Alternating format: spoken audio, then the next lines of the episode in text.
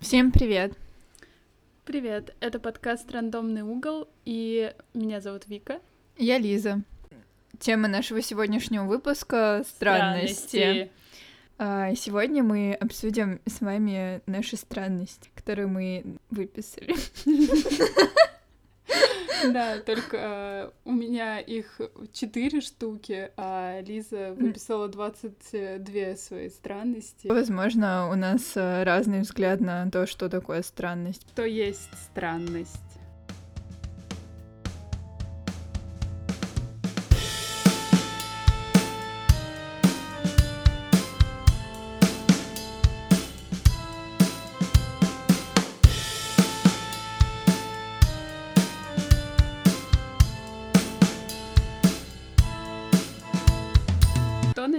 Давай я, у меня 22. Да, давай. Не ем лук. Это странно. Ё-моё! А среди вас есть такие странные ребята? На самом деле я тоже не ем лук, вау! Зеленый или вообще? О май гад!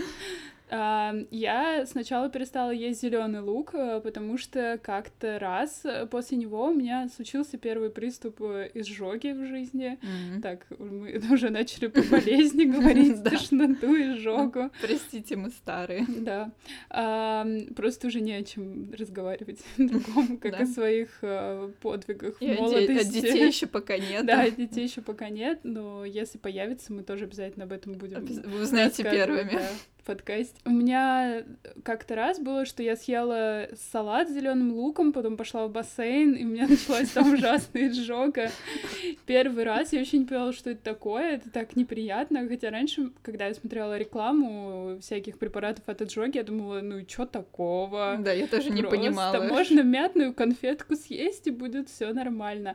Но когда что это со мной это случилось... огонь в горле, что он означает, да, как это, он ощущается. Это, это так неприятно, и это чувство, оно очень долго еще длится. Mm-hmm. Поэтому я после этого случая не ела больше зеленый лук, но э, впоследствии, э, ведя не очень правильный образ жизни, я начала замечать то, что после даже обычного лука и обработанного там термически, как-то пропаренного, у меня все равно появляется вот это чувство неприятной изжоги и в общем, я решила отбросить попытки своих построения своих нормальных отношений с луком и просто его тоже не есть. Стараться, просто по крайней в мере. ЧС его кинула. Да. Ну, блин, я не знаю, я не люблю есть лук просто потому, что потом остается очень сильный запах во рту, и он никуда не уходит на протяжении часов, и мне, в принципе, не нравится его вкус, поэтому я не понимаю, зачем нужна такая жертва. Просто я записала эту странность, потому что я недавно съездила в Чебоксары навестить родственников, и меня поразило то, что моя бабушка и мои сестры, они при мне ели лук зеленый, ну вот, даже не в салате, а кусочками, и довольно много этого лука съели, и я подумала, вау, ну, то есть я никогда не знала, что так бывает, и я подумала, возможно, нормальные люди так лука едят, котируют его и уважают, а я вот вообще такая странная, что вообще его исключила из своего рациона. У меня мама тоже так делает. У меня, в принципе, мне кажется, все родственники так делают. Они тоже выращивают лук на огороде и потом срезают вот эти зеленые стрелки, едят угу. солью. Я тоже так раньше делала, вот до, да этого, до этого, до этого казуса. Следующая моя странность, но она связана с одной из твоих странностей — не буду пока твою озвучивать, но моя такая, что котов я люблю больше, чем детей. Я просто недавно эту странность обнаружила. И подумала, что у меня какая-то патологическая привязанность к котам, и она уже не поддается моему контролю. Мне стоит задуматься об этом. Не знаю, почему это так. Ну, возможно, кот реализовал мои материнские интенции, и теперь э, мне не нужно рожать, чтобы почувствовать себя матерью. И, в принципе, мне этого достаточно. Может быть, э, просто это из-за того, что у тебя в детстве не было никаких домашних животных, и сейчас это как будто ты закрыла гештальт, и это принесло тебе некое удовольствие, и ты подумала, что тебе просто нравятся коты. Ну а по сути они тебе нравятся только потому, что они закрыли какую-то твою детскую потребность. Ну, скорее всего, да, потому что в детстве мне очень хотелось, чтобы у меня было какое-то домашнее животное, желательно кот. Но это никогда не было реализовано. Мне только 18 лет Вика подарила двух черепах, но это было дефолтное домашнее животное. Никому не посоветую. Красноухие черепахи, бан просто в зоомагазинах на них должен быть. Они очень много какают, и их аквариум нужно постоянно чинить, ой, постоянно мыть, и, в общем, fail. Не, они еще никак с тобой не взаимодействуют, просто какают и психуют. Я умею дарить крутые подарки, запоминающиеся. Скажи, как их звали? Их э, а, и одну я назвала Вельзевул, а другую Иисус. Вот. И это были черепашки Вельзи и Изи. С ними все хорошо, хотя не все, наверное, красноухие черепахи такой судьбой благоприятной обладают. Я, в общем, их никто не хочет брать, потому что они очень дешевые, их очень много, их постоянно продают в зоомагазинах, и ты никому их не отдашь. И когда я задалась вопросом, как от них избавиться, так что мне потом не мучила совесть, я, ну, нашла группу какую-то ВКонтакте «Отдам в добрые руки», там написала несколько групп, и, в общем, на мое счастье, мне ответила девушка, которая очень любит спасать животных. Она скорее всего, обеспечивает им хороший уход, и у нее там дома живут э, там собака, у нее жила кошка, которую она тоже спасла из приюта, у нее был большой аквариум, и она мне потом писала то, что типа с ними все хорошо, но я ограничилась только одним разом, когда спросила, как у моих подопечных дела, потом мне было все равно на них. Вот, извините, пожалуйста. Но им было очень плохо у меня, у меня как-то рыбка умерла в этом аквариуме рядом с ними, они с ее трупом провели один день и покушали ее. Ты доставила им определенную психологическую травму, нанесла да, наверное. сбагрила другим людям решать их проблемы, понятно.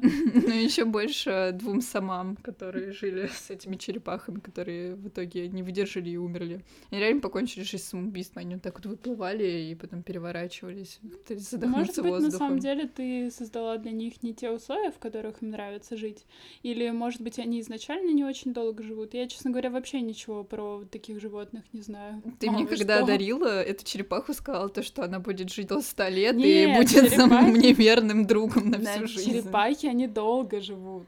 Ну, она, по-моему, долго а самые, я не знаю. Нет, сколько. сомики, я не знаю. Ну, сто процентов неблагоприятно было с черепахами, их нельзя было сажать, потому что черепахи хищники, они как бы, ну, их прессуют. Ну, короче, да, но я не знала этого. И а, у меня вина. в тот период были улитки ахатины. А, это тоже была очень странная покупка моя наравне с подарком черепах. Также я сама себе подарила улиток ахатин. Конечно, за ними ухаживать э, намного легче, чем за черепахами. А, я купила себе две штучки. А, они гермафродиты, то есть, э, когда им необходимо размножаться, а, один становится мальчиком, другой девочкой. И они могут так трансформировать свой пол, сколько они захотят, вроде как, на протяжении жизни. То есть у них не окончательная трансформация происходит э, после вот первого разделения такого. У них, наверное, нету проблем с трансфобией. Да. И э, я купила, значит, их тогда еще в метро за 300 рублей. Выгодное вложение. Да. Потом еще аквариум большой купила. То есть э, с улитками-ахатинами есть такая штука, чем больше ты им даешь пространства, тем, тем э, больше они вырастут. И я хотела, чтобы они выросли прям супер гигантскими, потому что я изначально их взяла очень маленькими. Я даже некоторое время думала, то, что, может быть, меня обманули, мне просто каких-то обычных садовых улиток продали, потому что они не росли. Но потом они начали очень э, сильно расти, они стали действительно большими. У меня была такая влажная мечта похудеть до модельных размерах и сфотографироваться так сексуально вместе с улиткой, как она по мне ползет по моему животу или по спине, не знаю, в общем, какую-то такую фотку придумать прикольную, но, э, к не сожалению, суждено было не суждено было мне стать моделью. И в итоге я забила на эту идею. К ним требуется минимальный уход, их нужно кормить, э, нужно чуть насыпать земли и кормить огурцами и капустой, э, им этого достаточно. Они у меня год прожили и не размножались. А я-то две улитки специально взяла, чтобы они мне дали потомство. Я не знаю, зачем я хотела. Может быть, решила стать... Хотела э, смотреть за их улиточным гермафродитным сексом, наверное. Да, может быть. Или хотела стать разводчиком улиток Ахатин. Продавать их по 300 э, рублей в метро Да, подняться на, на этом бизнесе а, рядом с женщинами, которые продают котят таких миленьких. Я бы продавала улиток. Но они не никак не, раз, не размножались. Хотя вот эта женщина, которая продала мне улиток, она сказала, что они будут размножаться уже там через пару месяцев. Прошел год. Я уже думала то, что хорошо, видимо, они не нравятся друг другу э, или еще притираются. Потом на мой день рождения я увидела просто огромную кладку маленьких улиточек, закопанную в земле. Я, конечно, очень удивилась этому подарку, э, была счастлива. Потом я не знала, какие там будут баталии, Игра престолов, и, в общем, это был ужас. Когда маленькие улитки чуть подросли, конечно, этого аквариума, который я им купила, я им купила действительно очень большую клетку, им было недостаточно, поэтому они начали друг друга есть, э, есть свою мать. А ели они ее не потому, что им не хватало еды, а потому что им еще нужен был кальций. Я этого вначале не учла, но потом я им уже начала покупать камешек э, специальный, который еще э, покупают для попугаев или каких-то грызунов, которым как тоже ты... нужен кальций. Как ты увидела то, что они мать едят? У нее типа не было ракушки? Да, у нее начали дырки появляться в Жестко, ракушке, и я поняла, что им, видимо, было слаще есть свою мать, чем э, вот этот камешек, который я взяла. Но в итоге этот камешек э, ела только эта э, побитая, побитая мать, да, и ее партнер. И в итоге у меня начали расти эти улитки. Это, конечно, был просто кошмар, потому что их действительно было очень много. Они каким-то образом начали открывать этот аквариум, э, вылезать из этого аквариума по всей комнате. Они ползли по стенам и ели вот эту бумагу с обоев, с плакатов. У меня там висел плакат Курта Кобейна, он и был еще поеден... с иконами плакат. А, Нет, да ладно, они съели прям плакат? Да, это они... они съели? Да, да, это они съели тогда Курта Кобейна, его гитару, которую недавно продали за что-то какую-то нереальную сумму. И э, а что ты им бумажку этого... просто не давала, если они любят бумагу есть? Мне кажется, они не любят, может, они просто так передвигаются. Если честно, я не поняла, но я им камешек э, покупала вот этот для того, чтобы им кальция хватало. И в итоге, в общем, я решила их отдать, потому что я поняла, что я уже с ними не справляюсь. Земле в принципе, отдать. В принципе, я уже забила на идею, что можно как-то на этом навариться. Я хотела просто их э, отдать в какие-то хорошие руки бесплатно. Я их всех раздала. Есть такие еще маньяки, как я, которые хотят разводить э, улиток. Мне даже одна пара семейная дала за это шоколадку. Я такая, вау. А вот почему это, я думала... Вот это обмен. Я думала, ты их просто выкинула. Нет, я их отдала. Всех? Ты каждому ребенку нашла дом? Там на самом деле они друг друга ели, поэтому в итоге оказалось не Выжили очень... не так много Вы, детей. Выжило не так много детей, да, но те, кто выжил и достиг, так скажем, зрелого возраста, то есть они стали более-менее большими, я их отдала.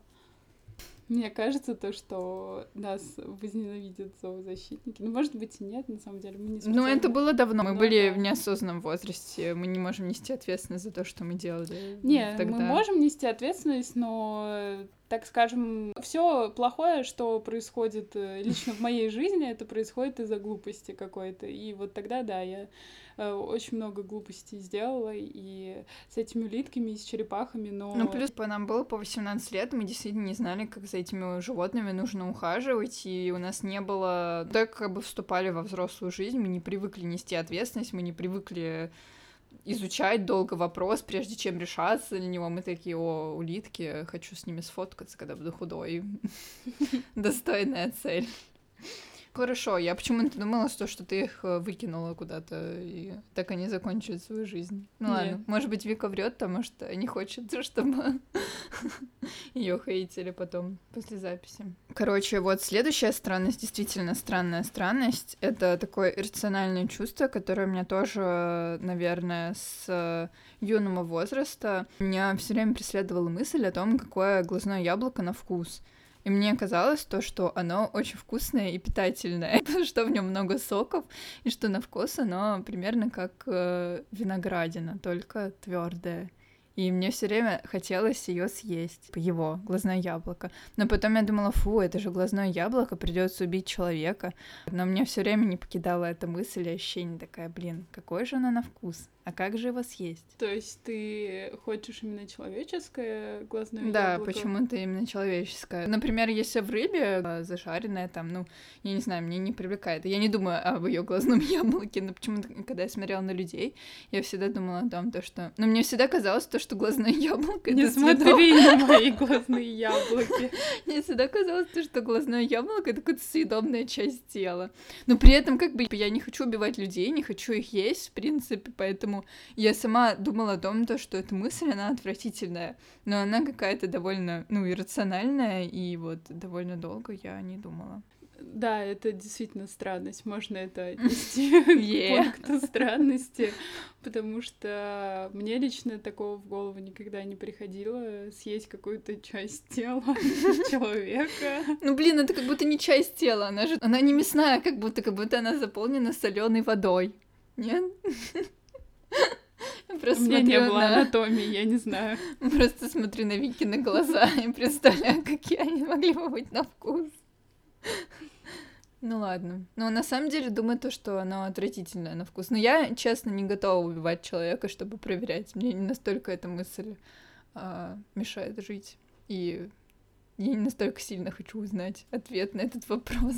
Хорошо. Может быть, мы вырежем эту часть, чтобы нас не заблокировали в Apple ну, подкастах или на какой-то еще платформе. Да нормально, мне кажется, то, что там было много таких обычных странностей, и потом это да, они, уста... они устанут слушать, выключат как раз.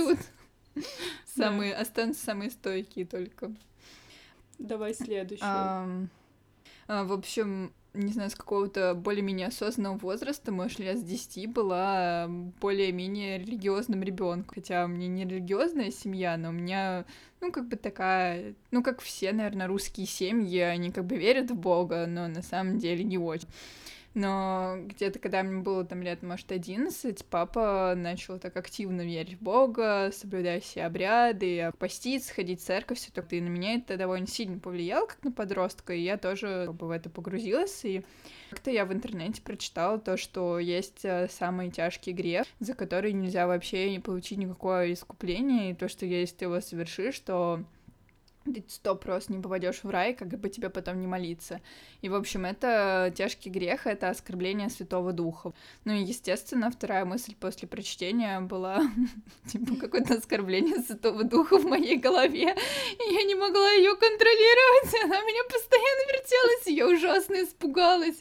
Я подумала то, что, блин, ну все, короче, теперь я точно не попаду в рай, я сдохну в аду. Ну, точнее, не сдохну, а буду вечно мучиться в аду. И меня потом, ну вот несколько лет еще преследовала эта мысль. Ну, то есть, когда ты начинаешь, когда ты вспоминаешь ее, ты такой начинаешь о ней думать и пытаешься ее остановить, там, даже о чем-то другом думать, но какая-то другая твоя часть, как будто не, подкроль, не подконтрольная тебе, она такая тыкает тебя этой мыслью, и ты очень сильно страдаешь и переживаешь. На самом деле, у меня были похожие мысли тоже, от которых я не могла отделаться, они не были связаны с Богом, хотя примерно, примерно бэкграунд у меня был такой же, у меня тоже верующая семья, но не настолько, чтобы соблюдать все традиции, так скажем, только популярные традиции они соблюдают, православные. Я тоже в детстве была довольно православным верующим ребенком. Мне очень нравится фраза из э, догмы, когда э, главная героиня говорит, что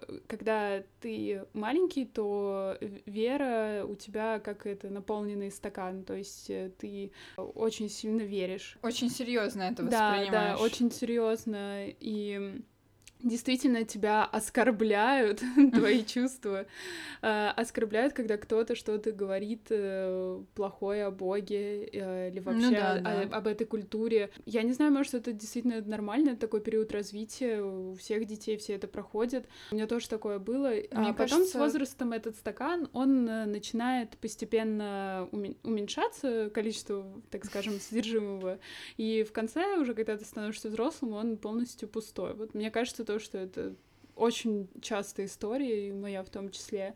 И... Но это наша история, ну, у меня также было, но мне кажется, то, что не всегда. Может быть, просто, ну, когда ты в детстве, ты для тебя это как... Ну, ты же вообще склонен верить э, там в мистику, ты склонен верить в сказки, то есть для тебя мир, он более такой волшебный, нерациональный, и ты поэтому ты как бы также веришь в Бога, а также ты религиозен, потому что для тебя нету таких знаний о мире, которые бы опровергали это. А если ты взрослеешь, и ты, не знаю, там, получаешь образование, более или менее рационально как-то живешь, да, более-менее осознанно, ну, кажется, сложно оставаться религиозным человеком. Ну да, когда ты просто анализируешь какие-то ситуации, не, не, у тебя случается логический тупик, так скажем, ну, то, да. который ты не можешь решить, то да. Ну, либо приходится либо э, мириться с ним и угу. просто не развиваться дальше, либо отвергнуть какие-то э, принципы, которым ты раньше безоговорочно верил. Ну, либо, либо у тебя действительно, может быть, остается мистическое сознание, поэтому ты во взрослом возрасте веришь. Ну, что, в принципе, неплохо. Мне да, на это самом неплохо, деле... это лег... так легче, мне кажется, жить, потому что... И приятней. Да, потому что ты чувствуешь себя, наверное, осознанным, когда у тебя мистическое... Э, ой, а, особенно, когда у тебя мистическое сознание, то ты понимаешь, что э, как будто, мне кажется, эти люди думают, что весь мир крутится вокруг них и все, что происходит в мире, это какие-то знаки, явления, да, и то, что все не просто так, они верят, что в будущем что-то будет. Ну и просто у тебя мир не такой простой, черно-белый, а всегда ну, есть какие-то... У рационалистов тоже не такой уж простой мир. Мне кажется, то, Ну, мне кажется, то, что это более депрессивный взгляд ну, на да, жизнь, да, да. и, ну, когда у тебя такое более-менее мистическое сознание, у тебя всегда есть место какому-то чуду, всегда есть э, э, надежда на то, что все каким-то странным образом образуется, потому что кто-то сверху за тобой приглядывает и присматривает. Вот. А когда когда у тебя такое рациональное, четко рациональное сознание, это, мне кажется, может больше дискомфорта эмоционального доставлять. Ну, честно говоря, я наоборот, я как-то в какой-то момент резко откатилась до такой прагматичности и рациональности, но потом мне это тоже не понравилось, и я как-то искусственно пыталась поддерживать, пыталась допустить то, что в этом мире есть что-то еще. Например, просмотрами слепой. Например, да. Нет, не в таком смысле то, что ну, то, что... Поняла. Не, су... не суеверие. Да, ну, как бы не суеверие, я до сих пор как бы не религиозный человек, но я, ну, допускаю то, что после, ну, то, что, что после смерти что-то есть. есть, да, то, что есть какие-то силы, там, добра и зла, которые ведут э, бесконечную борьбу на Земле. Как твои черепахи вокруг. Да, и с самами. На самом деле у моего младшего брата тоже ситуация, а, когда у него было ОКР, скорее всего, у него до сих пор оно есть, но уже не в такой выявленной, не в такой явной форме, как э, в детстве. Он тоже боялся именно того, что если он что-то не сделает, там не помоет руки определенное количество раз, то он будет гореть в аду все время. Но тоже у него было это связано с религиозностью очень сильно. И, конечно, когда он подрос, у него уже это перестало так э, выделяться явно. Но у меня была в детстве похожая вещь. Я когда засыпала, у меня почему-то сразу же в голове возникали какие-то очень страшные картинки про моих родственников, про то, что как они умирают, или про то, как вот они лежат в гробу, или еще что-то такое. Поэтому я не знаю, на самом деле, меня брали, когда я была маленькая на похороны, и мне кажется, mm-hmm. то, что, возможно, это на меня бы как-то повлияло, и, возможно, не нужно так будет делать э, с своими детьми. Я не знаю, сейчас что не пришла к какому-то э, четкому выводу, но на меня это тогда сильно повлияло. И вот когда я лежала и засыпала, у меня такие картинки возникали, мне нужно было их э, сознанием перечеркнуть, чтобы потом нормально заснуть потому что если я их не перечеркну, то у меня начала, начиналась ужасная тревожность, что это действительно произойдет.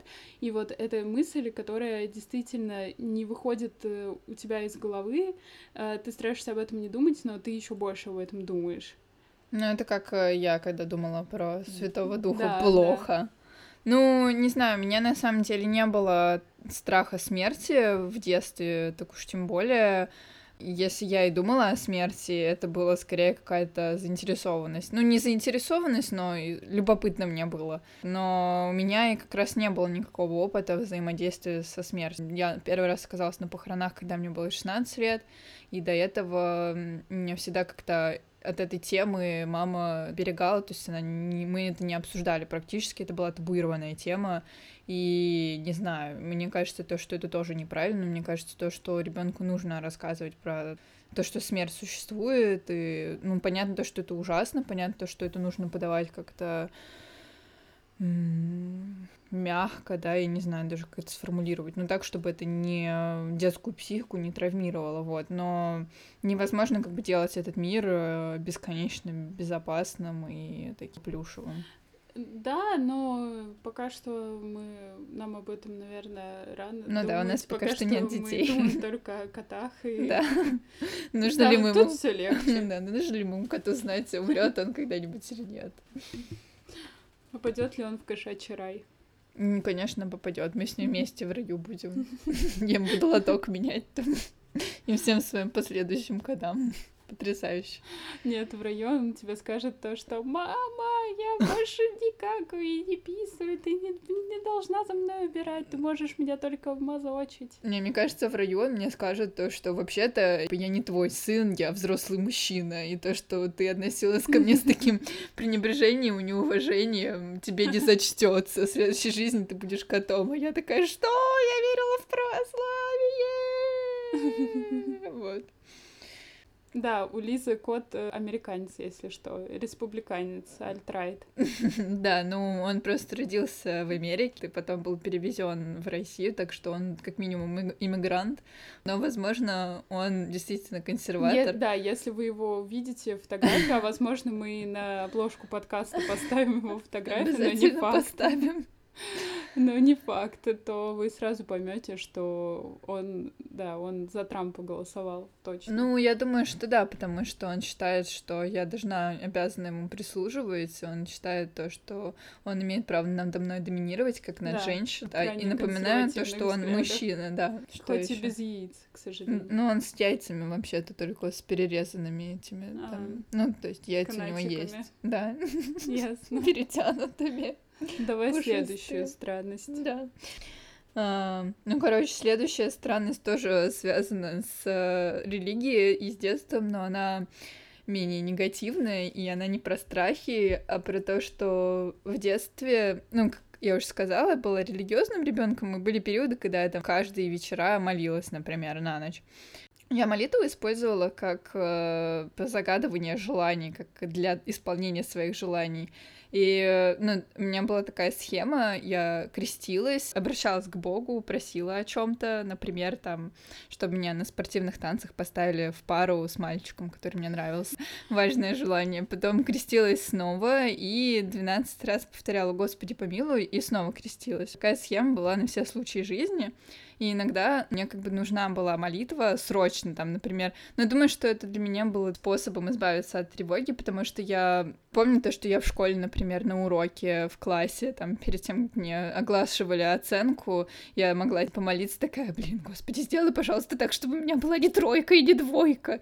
И, ну, это не всегда сбывалось, но я все равно так делала. И я помню то, что иногда я просто в детстве ходила на спортивные бальные танцы, и иногда мне, ну, время танца, время исполнения этой вариации срочно нужна была молитва, и срочно нужно было, чтобы исполнилось мое желание. Вот, например, там, чтобы меня с мальчиком поставили, или не знаю, наоборот. То есть ты хотела, чтобы твой настоящий партнер подвернул ногу, чтобы тебя поставили с другим, да? Не знаю, ну что-то типа того, да, короче, какая-то такая бытовая магия. Я помню, как я во время исполнения этой вариации я умудрялась как-то незаметно перекрещиваться, я не знаю как. То есть вы можете набрать там самбо какая-нибудь или ча-ча-ча, как они танцуются.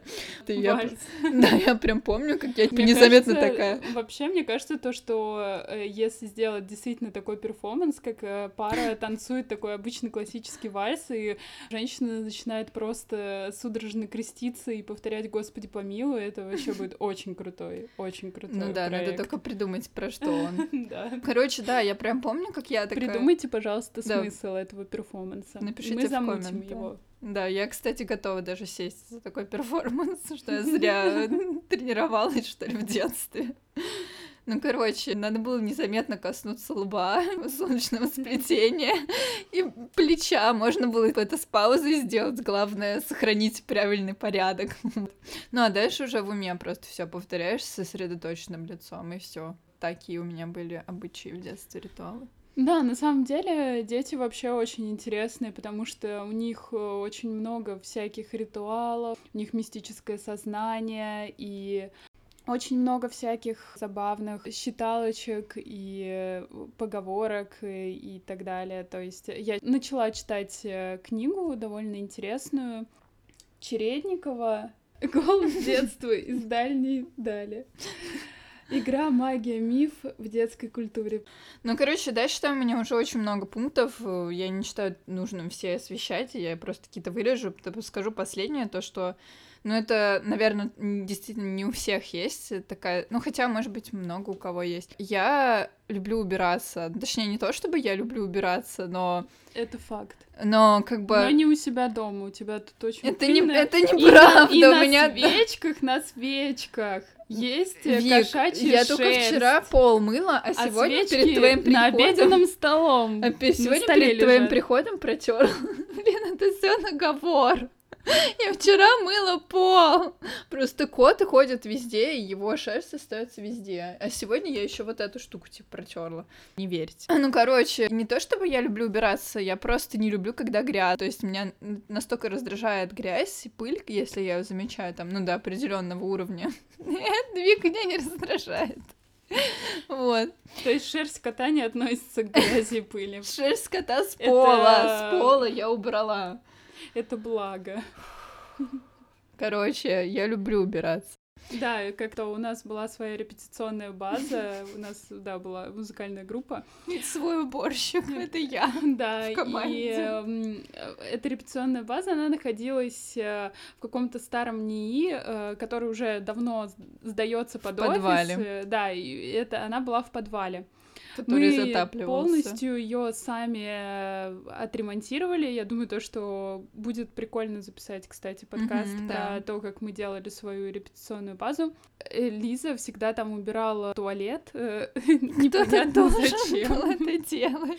Хотя там, в принципе, было очень мало людей, в основном туда ходили мы, а, и мы не так часто ходили там в туалет, в принципе, потому что мы не приезжали туда прям на целый день, но это приезжали, но очень редко. Но Лиза, возможно, ей было настолько лень репетировать э, и играть, и творить, что ей легче было заняться чем-то таким прикладным, чем-то э, вот, руками Мне кажется, сделать. это ложь, но я действительно убирала туалет, но я один раз его убрала, потому что он был грязный от прошлых владельцев, но потом просто поддерживала его чистоту периодически. Да, еще была ситуация с этой базой, когда я просто перед Новым годом мы там решили отмечать Новый год на базе, и я подумала такая, ну, если мы там Новый год отмечаем, там надо помыть стены. В общем, и я туда ходила несколько раз подряд, мыла стены просто бетонные. Ну, не бетонные, но покрашенные сверху бетонные стены. Не знаю, почему, мне казалось, что там очень пыльно. Ну, в общем, это явно какой-то психоз и, ну, тоже какой-то релаксатор своего рода. Но я хотела сказать то, что не просто я люблю убираться, а я прокрастинирую уборкой. Ну, то есть очень часто, когда мне нужно что-то делать, я начинаю убираться. Если мне нужно какое-то важное дело сделать, я начинаю убираться, и как бы у меня в голове то, что я какое-то дело делаю, и меня это не напрягает совершенно, ну, то есть я это делаю на автомате, но, возможно, мое призвание — это уборщица. Да, вполне возможно, что это очень нужная специальность. Ну да, и сложно профильная такая, на нее надо учиться много веков в специальном институте уборки. Это тоже выражем. Твое наплевательское отношение по поводу уборки. Так, теперь перейдем к моим странностям. И их не так много, как э, у Лизы, но, возможно, мы их как-то а, побольше будем обсуждать э, более детально. Да, что Вики не было обидно. Да. Первая странность — это какая-то моя непонятная тяга к пожилым людям. Сексуальная тяга. Она абсолютно платоническая, это никак не связано с какими-то сексуальными девиациями, но мне просто... Ты не хочешь есть их глаза? Нет, но мне безумно интересно с ними всегда взаимодействовать как-то и смотреть, как они взаимодействуют друг с другом. Я как-то работала медицинским представителем, в мои задачи входило ходить к врачам, рассказывать э, им про препараты моей компании и так далее. Но так как э, я не всегда хорошо контачила с врачами, к которым мне нужно было попасть, а мне нужно было к ним попасть. Очень часто мне приходилось сидеть в живой очереди в поликлинике, и э, иногда это было очень забавно, когда вместе с тобой сидит э, коридор пожилых людей, и в основном э, все разговоры были, конечно, про власть, про Советский Союз, какие-то истории про из детства. А, нет, про внуков очень редко. В основном это э, про Собянина много разговаривали тогда. Не знаю, почему, но он тогда, по-моему, только стал мэром Москвы. Что говорили? Что он собаковод? Что? Ну, так говорили, типа, про него раньше, по-моему. А, нет, оленевод. Собаковод. Это вырежем, блин. У нас не политический подкаст. Я не помню точно, что они говорили, но в основном они, конечно, хают власть. Просто очень интересно, с, каким, с какими интонациями они это говорят, какими словами они это говорят. Это настолько сильно отличается от того, как разговариваем мы с вами, как разговаривает молодое поколение, mm-hmm. даже наши мамы и папы, они тоже разговаривают ближе к нам. А вот такие уже пожилые люди, они очень интересно говорят. У них э, иногда такие слова появляются информации необычные, которых ты как будто бы очень давно не слышал, но при этом ты читал книги с такими словами. И мне это безумно будоражит. Будоражит слушать их истории. Для меня это очень похоже на чтение Кинга, когда он тоже описывает какие-нибудь сороковые, пятидесятые и детство. И также, когда я слушаю их истории, я тоже представляю, как будто бы я жила в этом мире, и у меня ностальгия по этому времени, хотя я понимаю, что меня тогда не было еще. И я как-то раз прочитала, что как, вроде бы какие-то студенты филологического, может быть, факультета, я точно сейчас не помню, у них есть такая практика, когда они ездят э, по разным селам, по деревням и разговаривают с местными жителями, со сторожилами, спрашивают про какие-то пословицы, поговорки, мифы, в общем, собирают фольклор. И когда я это прочитала, я подумала, боже, это просто Работа просто мечты. практика моей мечты. Причем я читала отзывы, что эти студенты ненавидят эту практику, такие, фу, зачем нам это нужно? Я такая, вы чего? Ну да, ну на самом деле, я, по-моему, мы даже с тобой это обсуждали, может, с кем-то другим, то, что действительно у людей даже если посмотреть не на пожилых людей, а есть какие-нибудь старые светские передачи посмотреть, и там какое-нибудь общение с прохожими, ну, простые люди, у них действительно другая речь, не такая, какая у наших родителей, не такая, какая у нас. Она более грамматически правильная, что ли, да, более такая... слов паразитов. Более литературная, и у них э, больше словарный запас, что ли, да. как будто. То есть да. они изъясняются но Их не... очень приятно слушать как да, будто да, да. дикторов. Ну да, но мне кажется то, что, по-моему, мне кто-то говорил, что это связано с тем, что в светской системе образования, то есть там со школьного возраста именно учили детей разговаривать. То есть вот у нас такого, в принципе, не было. У нас просто, ну, был русский язык, но нас не учили правильно строить предложения. А, по-моему, моя бабушка мне про это говорила, что их даже учили правильно строить э, предложение, то есть, типа, где должна быть прилагательное, сказуемое, что там, существительное. Нас тоже этому учили. Ну, видишь, я даже уже не могу вспомнить, да, да, какая я, часть. Я, я, да, я тоже это, это уже все забыла, видимо, нас этому учили, но не такой большой промежуток времени. Ну и плюс, видимо, может быть, нас этому учили, но мы уже между собой это не использовали, да. и наши родители это не использовали, поэтому все отошло вглубь веков. Но на самом деле я люблю тоже слушать истории про прошлое, я люблю бытовую историю.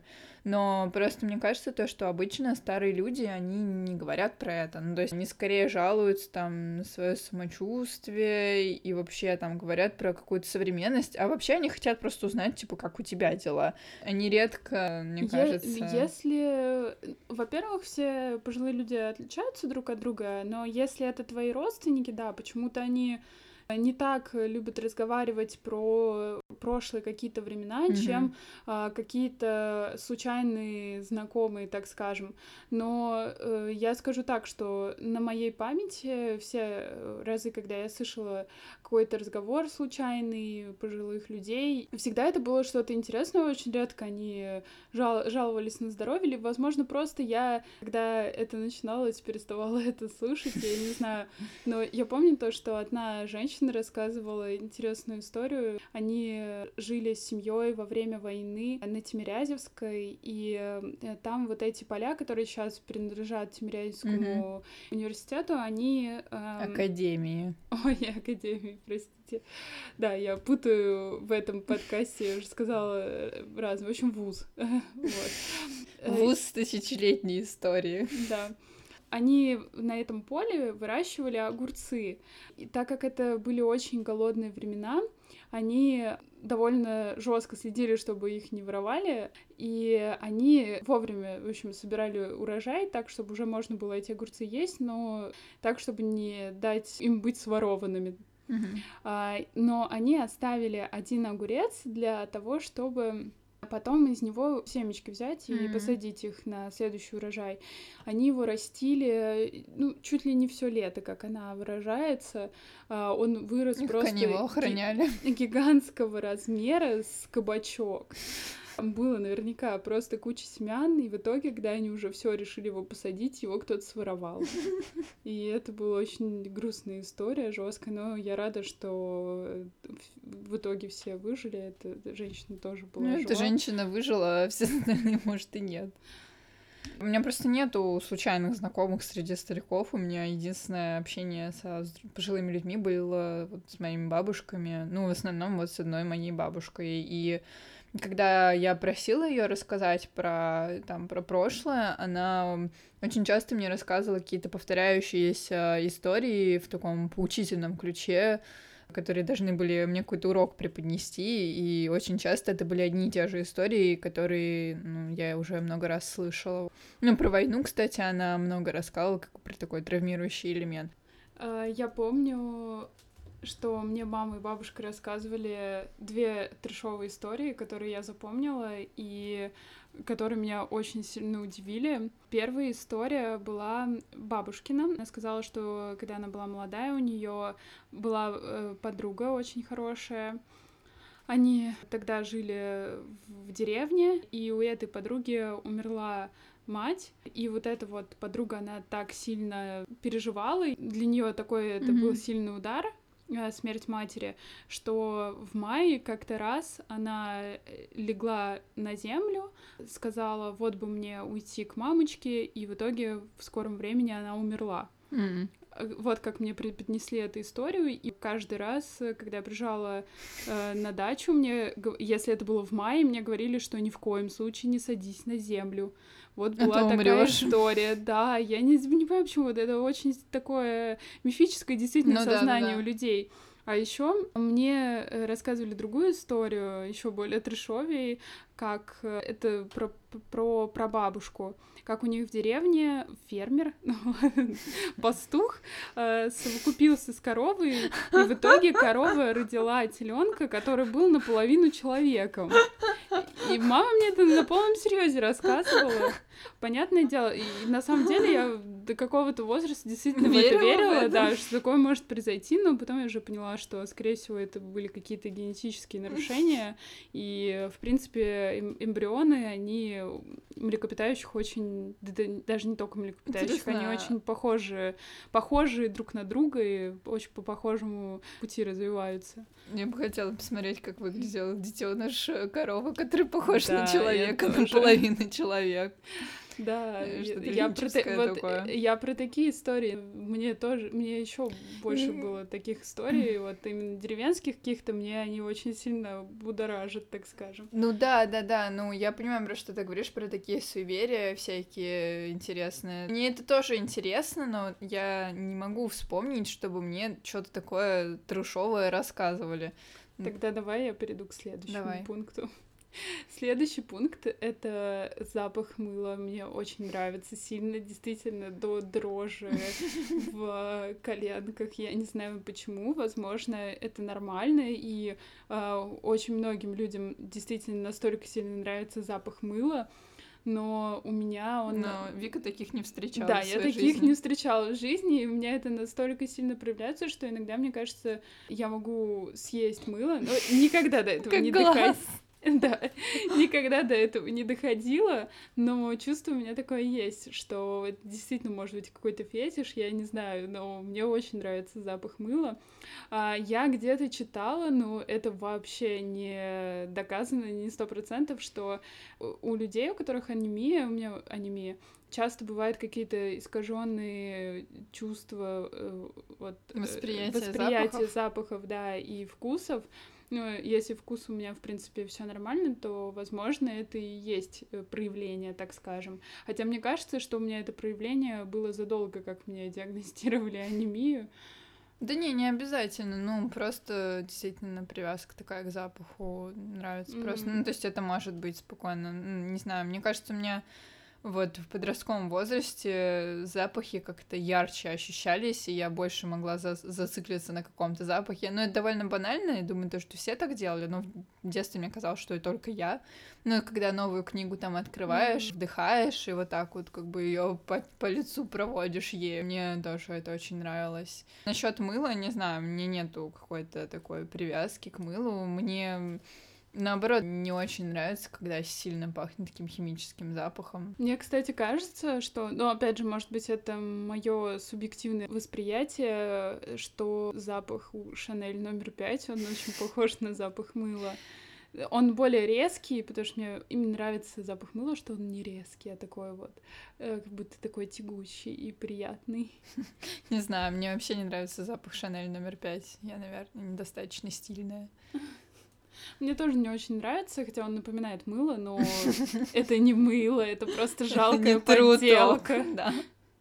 Давай поговорим про другой пункт моих странностей. Это мне очень нравится какими-то определенными периодами читать про маньяков и про всякие трешовые преступления в Америке, особенно про всякие мистические преступления, которые не раскрыли, если вы слышали там про Тамамшут, про девушек из Голландии, которые в Перу потерялись. Это жесткие истории. Если вы такое не любите, лучше не гуглите и не читайте про это потому что действительно я сначала у меня безумная тяга э, появляется это прочитать, получить эту информацию, а потом я не могу от нее избавиться, не могу избавиться от э, страха попасть в такую же ситуацию. Mm-hmm. Это что-то, мне кажется, не совсем нормальное, хотя э, я встречала многих людей, которым тоже нравится это читать. Например, я.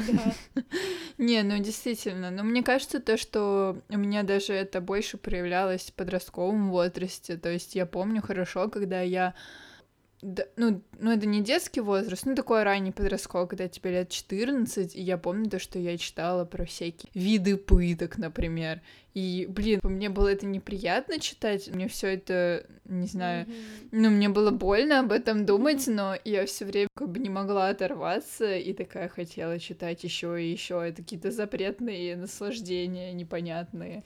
У меня в университете была одна группница, которая она, ну, знаете, вы смотрите на человека и понимаете, что у него супер нежная психика, и которая там постоянно плачет, когда видит каких-то брошенных котят. Я бы заплакала. Мне кажется, нет, Лиз, честно говоря. Ну почему? Котята бы меня растрогали. Ну, в общем, когда их реакция, она не соразмерна событию, которое произошло, по моему мнению. Мгм. И каждый раз, когда нам говорили про что-то трешовое, мы все таки в медицинском институте учились. Простите, что я постоянно говорю институт э, и Мы университет в тебя разных... прощаем, Вик. Ну, в Напишите общем, в вы- комментах, прощайте В общем, вы поняли суть, что просто это высшее учебное заведение. И она постоянно либо закрывала уши, либо уходила, и э, ничего такого никогда не читала, и очень боялась, когда ей какие-то страшные картинки показывали и все такое. На самом деле, вначале, ну, когда я, я тогда еще была более-менее в подростковом возрасте, ну, Ну, не то 18 чтобы... лет. Ну да, лет 18-19, и мне это казалось просто убогим. Как можно этого бояться? Э, Ты не настолько крута. Но сейчас я понимаю, что на самом деле это крутая стратегия, если ты понимаешь, что у тебя нестабильная психика, и то, что это может повлиять на твое какое-то эмоциональное эм- эм, э- эмоциональное состояние, то очень круто, когда ты сознательно себя от этого огораживаешь. А и я, наоборот, была не, не настолько крутая, как мне кажется, как она теперь, потому что вот взять эту силу воли и не посмотреть на что-то ужасное, не прочитать про что-то ужасное, это тоже нужно себя заставить. Мне кажется, если это уже не то чтобы патологическое, но если ты замечаешь то, что ты прям постоянно зависаешь на этих пабликах, ты излишне как-нибудь это романтизируешь и все такое, то, что, может быть, в какой-то мере у нас проявлялось в подростковом возрасте. Да нет, дело вообще не в романтизации, дело именно в том, что ты хочешь вот пощекотать себе нервы, так скажем. Ну, может быть. Но как бы у меня сейчас нет такой потребности. То есть, мне кажется, то, что последний раз я заходила на подписку Murders в Телеграме год, года полтора, наверное, назад. Но Да, тогда я да, да. действительно три часа там провела, читая про ужасные преследования, убийства. Да, я тоже вот, э, это бывает какими-то периодами, и после последнего Видимо, такого... сегодня зайдем. Нет, я точно не зайду. После э, такого одного периода, когда я прочитала какую-то безумно меня испугавшую историю, я поняла, что я больше, я такого больше делать не буду, буду всегда себя ограничивать. Ну, меня это не супер пугает. Я это, ну, наверное, какое-то время это обдумываю, но потом, в принципе, это проходит, нивелируется. Но если я одна дома, например, меня это пугает. Но меня даже битва экстрасенсов пугала раньше, когда я да, была меня одна дома. тоже. Ну, потому что они показывают реальные истории людей. То есть, понятное дело, что это все шоу, и было куча разоблачений и так далее. Ну а, да, да. экстрасенсов, но люди же там и истории реальные. Помнишь, там Мгм. твой Мой. знакомый. А, да, да, да, да, да, тоже поучаствовала в битве. Ну, его семья участвовала в Да. битве экстрасенсов, но я... а у них, по-моему, был дом с привидениями. Да, да, да. Я смотрела Вот. эту серию. Ну, тоже смотрела. Это может быть даже наоборот, как такая разрядка психологическая, эмоциональная. У меня просто мама, например, она обожает смотреть про всякие убийства, но она любит посмотреть детективные передачи, где про это, это расследование проводят этому. Но у нее это так, что она играет на опережение с диктором и с- со следователями и пытается сама раскрыть Да, дело это фишка всех родителей. до того, как диктор объявит, кто там следующий. Мне кажется, такой просто, типа, интерес мозга. Ну, Ну да, это какое-то свойство, мне кажется, которое более-менее всем присуще. Ну да. И еще последняя странность. э, Ну, это просто, наверное, еще извини, Мгм. это просто, наверное, впечатляет тебя сильно, и люди, ну, как ну, питаются эмоционально сильными впечатлениями. И это могут быть там впечатления о каких-то историях, не знаю, там приятные, а могут быть и такие тоже. И поэтому это тянет тебя к этому повторить. Конечно, нас же больше впечатляют э, истории как раз-таки неприятные, связанные со смертью или с какими-то ужасами, потому что должны они больше волновать для того, чтобы, так скажем, выжить. Ну То да. есть приятные какие-то чувства, приятные эмоции, приятные истории, они нам ничего не помогут сделать. И последняя моя странность — это было в детстве. Сейчас уже у меня такой нет странности, но я до сих пор это помню. Как-то раз мне, наверное, было лет э, пять, может быть, может быть, шесть. легла спать, э, я очень люблю спать на боку или на спине. Вот есть люди, люди делятся на два типа. На три еще на животе. Да, нет, я хотела сказать либо на спине, либо на животе. Потому что на боках обычно любят спать только те люди, которые любят спать на спине. Неправда, это ложь. Я очень... Я вообще всю жизнь по-разному спала. У меня периодами бывает. И иногда я... Короче, на боках я всегда спала, но на спине, вот, например, я только недавно начала спать. А до этого я спала только либо на животе, либо на боках. Так что твоя теория неверна. Хорошо, на три типа. Но э, на самом деле я обожаю спать на спине, но после просмотра сериала там, в общем, был эпизод с... Э, помоги мне вспомнить, как это называется явление? Ты не сериал! Как это называется явление, когда... Сонный паралич? Да, со... да, да, да, сонный паралич. Там был эпизод с сонным параличом, и, в общем, это было так страшно, что... И я просто прочитала то, что сонный паралич, он э, возникает э, в большинстве случаев, если человек спит на спине. А, это связано с особенностью, по-моему, дыхательной системы. И именно вот это чувство, то, что кто-то сидит на тебе и ты задыхаешься, это из-за того, что человек на спине спит. Поэтому сейчас я стараюсь только на боках спать. Ну, или, по крайней мере, я ложусь на спину, чувствую это приятное, комфортное чувство и такая, будь что будет, засну так. А, в общем, ну, речь не об этом. Да, когда я была маленькая и ложилась спать, я перевернулась на левый бок и поняла, что есть какой-то постоянный ритмичный шум. Я вообще не могла понять, что это такое. Я бесилась, у меня началась бессонница, и каждую ночь я не могла заснуть из-за этого шума. Я не понимала, что это у меня в голове, или это какой-то сосед делает ремонт, просто какой-то стук ритмичный, mm-hmm. вот mm-hmm. такой. Я, в общем, терялась в догадках, и в итоге каким-то одним чудесным днем я св- сама своим детским мозгом додумалась до, до того, что слева находится сердце. На самом деле, когда я ложусь на подушку, э, прижимаю ухо к подушке, mm-hmm. то я слышу ритм своего сердца. Достаточно перевернуться на правый бок, чтобы его не слышать. И когда я это поняла, просто для меня как будто целая вселенная новая открылась. И я до сих пор это помню, насколько это было торжественное открытие тогда в детстве. И то, что я сама справилась со своей проблемой, и, в общем, бессонницы тогда и закончились. Ну, я, кстати, не люблю ощущать, как бьется мое сердце, и, ну, обычно мы этого не ощущаем, но иногда, когда ты реально засыпаешь mm-hmm. или когда сильно волнуешься, у тебя начинается сердцебиение такое активное, я не знаю, мне прям это очень неприятно. И, ну, я не знаю, мне, короче, просто неприятна мысль о сердце внутри меня. Мне неприятно, что есть какой-то орган, который все время бьется и все время что-то делает, и вдруг он остановится, я все время начинаю переживать и тревожиться, и скажу так, мне отвратительно мое сердце, но без него я не смогу дальше жить. Но я, кстати, сначала я ложусь на спину всегда, я максимально расслабляюсь, думаю о том, как прошел сегодняшний день. Иногда приходит кот полежать, а потом я уже ложусь на бочок и засыпаю. Я вообще не понимаю людей, которые спят на животе, как это возможно. Я спала на животе довольно долго, постоянно. Я, я никогда не спала на животе, я не могу, я даже... А у меня вся семья спит на животе, да, мы обсуждаем такие вещи. И я, я не знаю, на какой части тела спит моя семья. Я как-то раз раз подумала, что я как отрезанный ломоть. А, Дочь своих родителей. Да, почему я один изгой, сплю на спине, вся, вся моя семья спит на животе.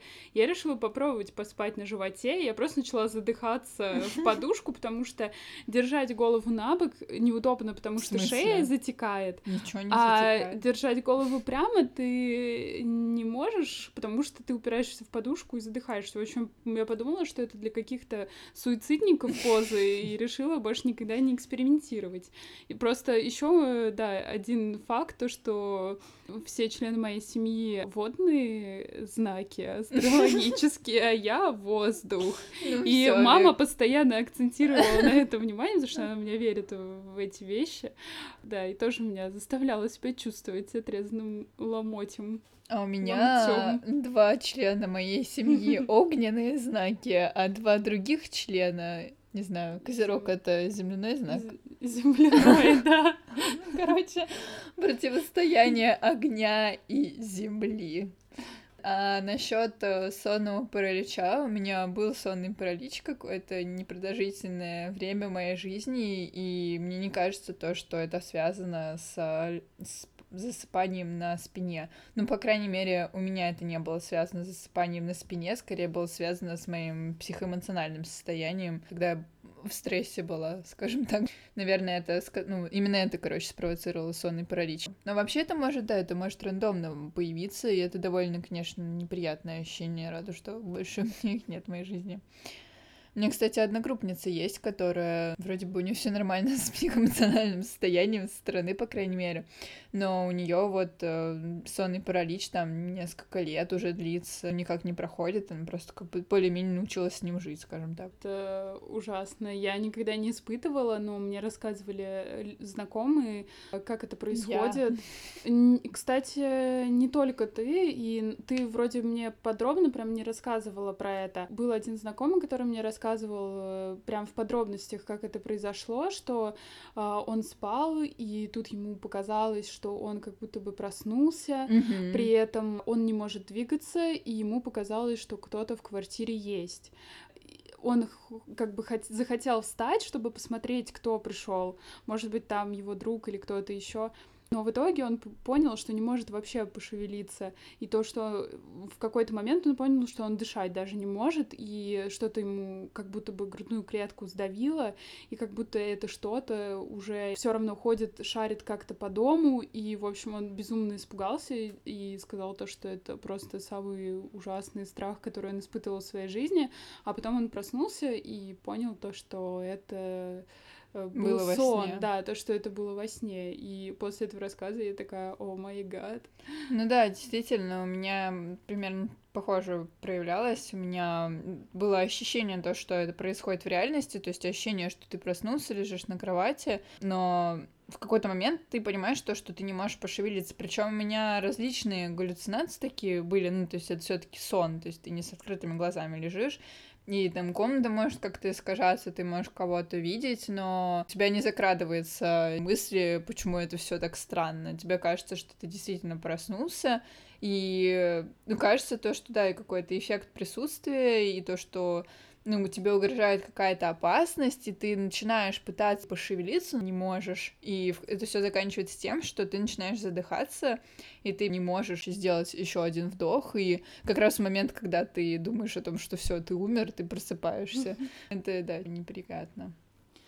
Мои странности зако- закончились, как в принципе, мне кажется, и выпуск этого пилотного подкаста. Я думаю, даже на два выпуска можно будет разбить э, двух странностей, мне кажется, на час. Рандомный угол. Да, спасибо за внимание. Надеюсь, э, вам было интересно. Пишите свои Мы странности в комменты.